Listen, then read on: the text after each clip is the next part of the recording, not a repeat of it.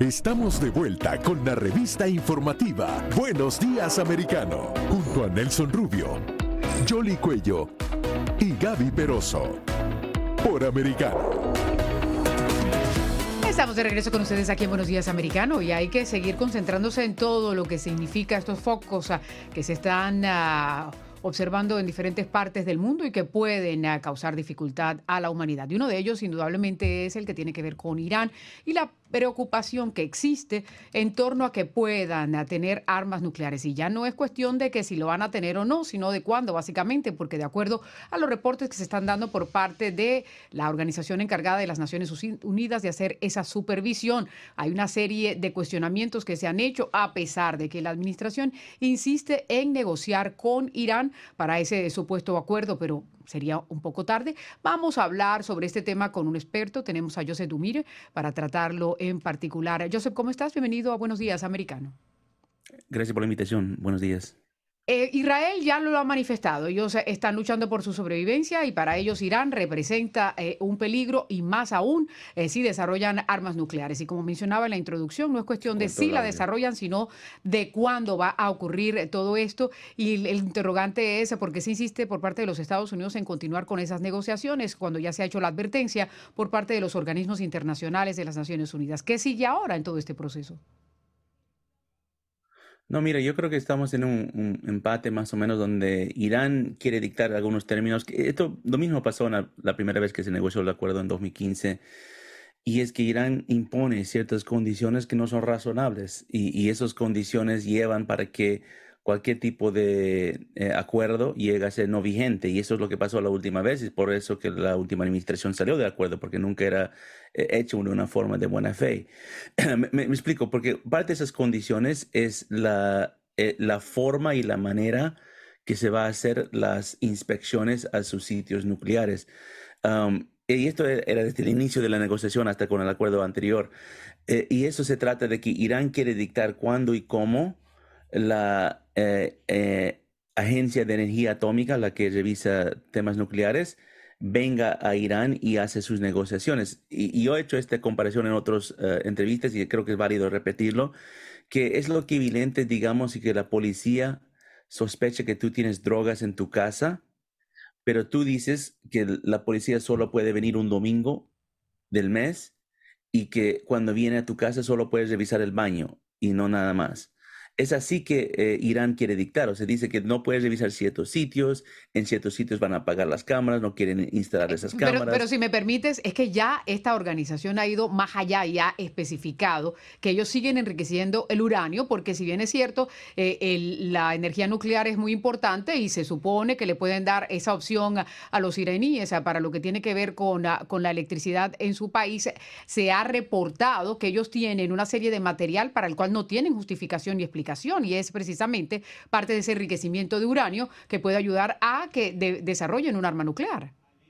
Sí, no, es por eso mismo. Te estoy, diciendo que eso, eso empezó desde el último acuerdo. Desde el último acuerdo, ellos siempre han ido poco a poco enriqueciendo su uranio a niveles de 20% para cierto uranio que es de alto grado y 60% para otro, que eso te da la capacidad, tienen suficiente ahora que te da capacidad que en menos de un mes pueden tener una arma nuclear. Eso es lo que se llama el, famoso breakout time.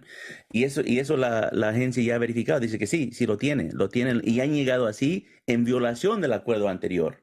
Entonces, eso es el problema que hay con este acuerdo. Si Irán siempre hace lo mismo, y me parece de cierta forma que el gobierno actual, eh, el gobierno del presidente Biden en Estados Unidos, está como más desesperado de llegar a este acuerdo que el propio gobierno iraní, y eso nos pone una desventaja en la negociación. ¿Y por qué está desesperado? ¿Por el tema petrolero? Y por otra parte, ¿Irán realmente quiere eh, renunciar a su poderío nuclear o realmente quiere que le quiten las sanciones, ir ganando tiempo? ¿Cuál podría ser la estrategia de ellos?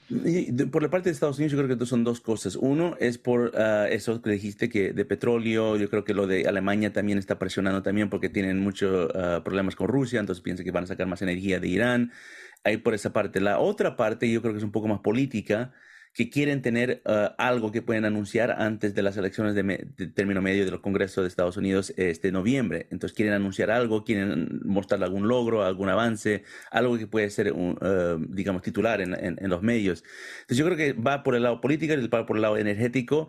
Y, y, por parte de Irán, claro, Irán le encantaría levantar sanciones, le encantaría que le den más dinero, pero realmente a este punto ya ha sacado mucho beneficio del primer acuerdo y si no llega a tener un acuerdo no, no, les perjudica mucho. Además, eh, eh, Rusia ya le está aportando mucho en, diferentes temas que, que, creo que ellos lo ven como prácticamente no, no necesario.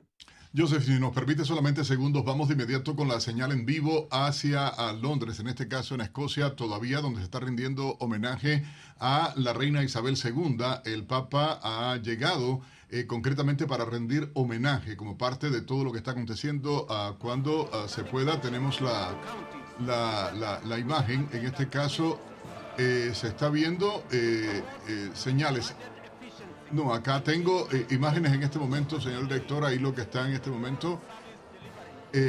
hay imágenes de lo que está ocurriendo. en, en, este momento diferentes figuras internacionales, pero estas imágenes creo que corresponden a Ucrania. A Ucrania, vamos, ahí está, la, la, imagen, igualmente parte de las personas que han llegado y han ido diferentes eh, eh, personalidades eh, a, estos homenajes que se están dando. Vamos a regresar ya.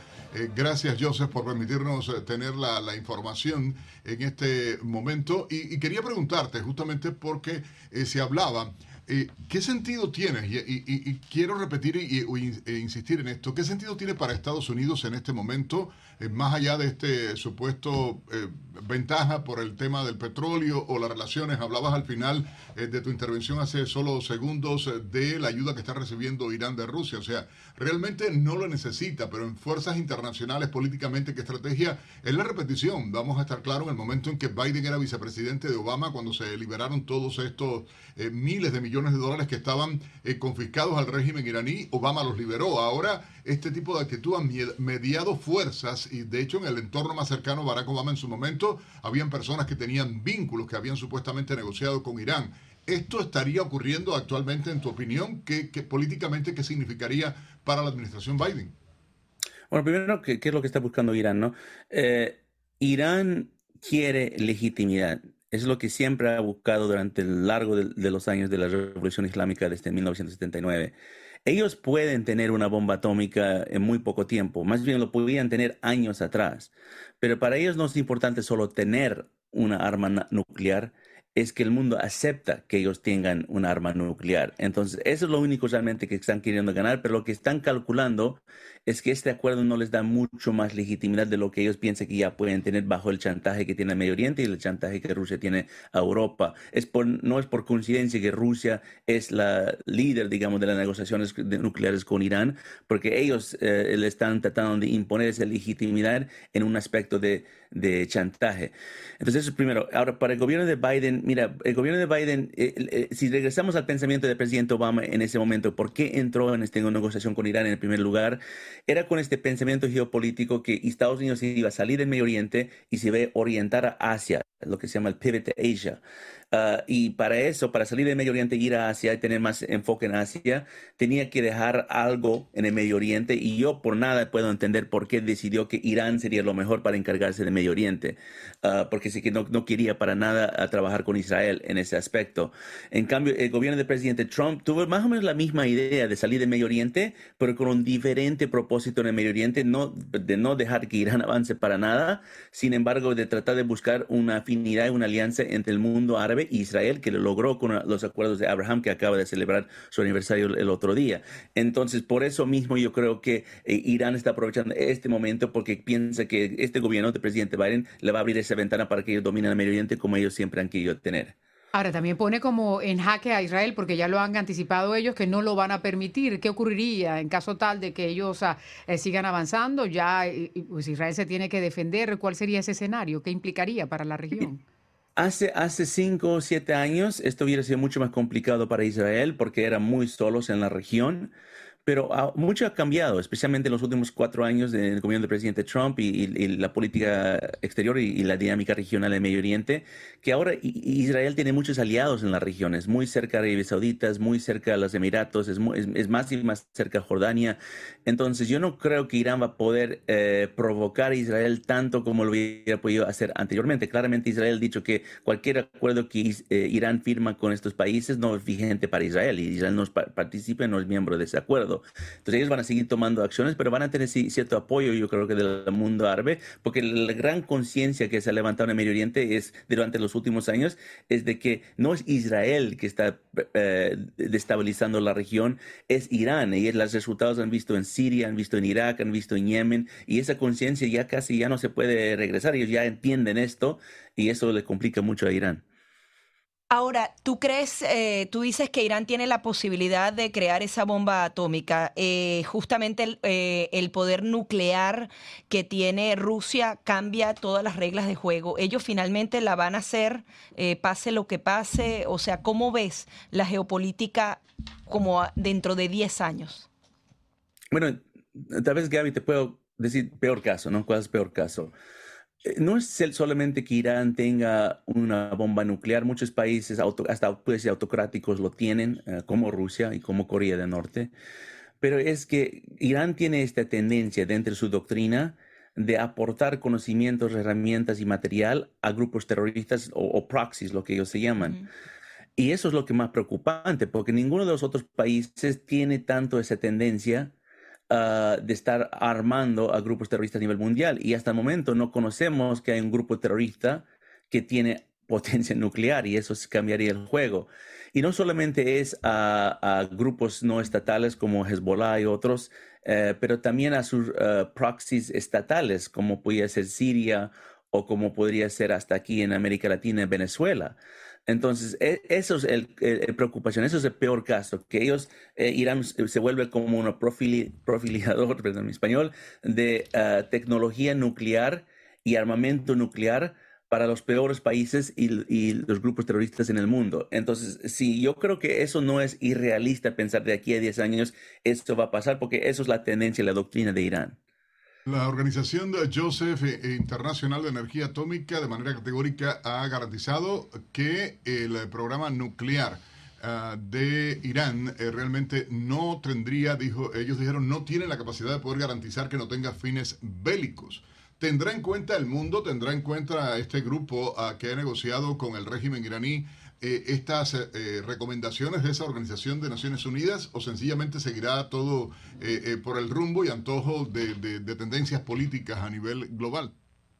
No, mira, es, es, absolutamente incoherente decir que Irán no va a tener fines bélicos y te voy a explicar cómo se sabe esto. Se sabe esto no por su programa nuclear, se sabe esto por su programa de misiles, porque Irán sigue trabajando en construir más y más misiles de largo alcance, lo que se llaman misiles balísticos intercontinentales. Y no hay ningún país en el mundo que tiene un misil intercontinental sin tener un armamento nuclear, sin tener la habilidad de tener una potencia nuclear.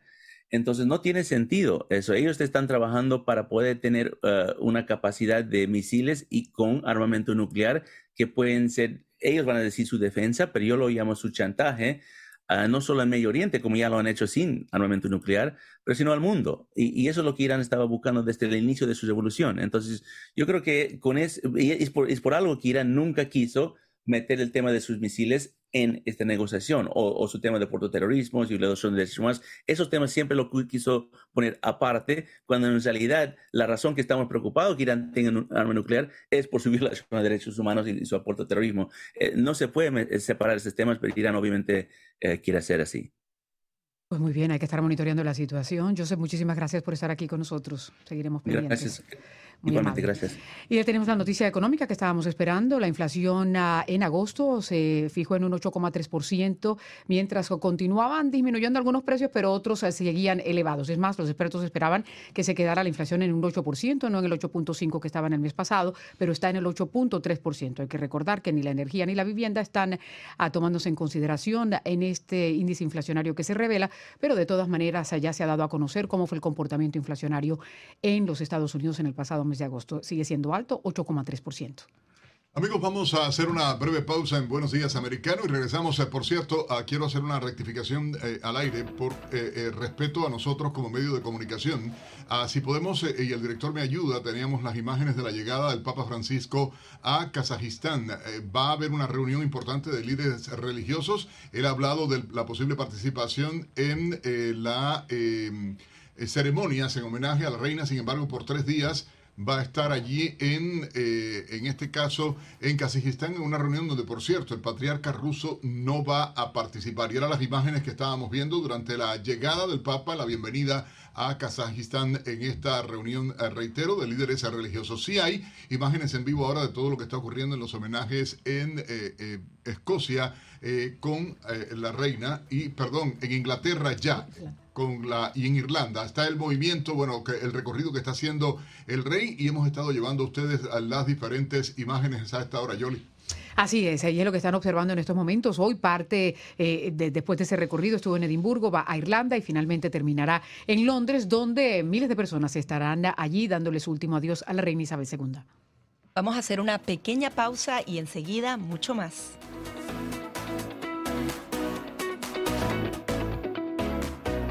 Enseguida regresamos con más, junto a Nelson Rubio, Jolly Cuello y Gaby Peroso, por Americano.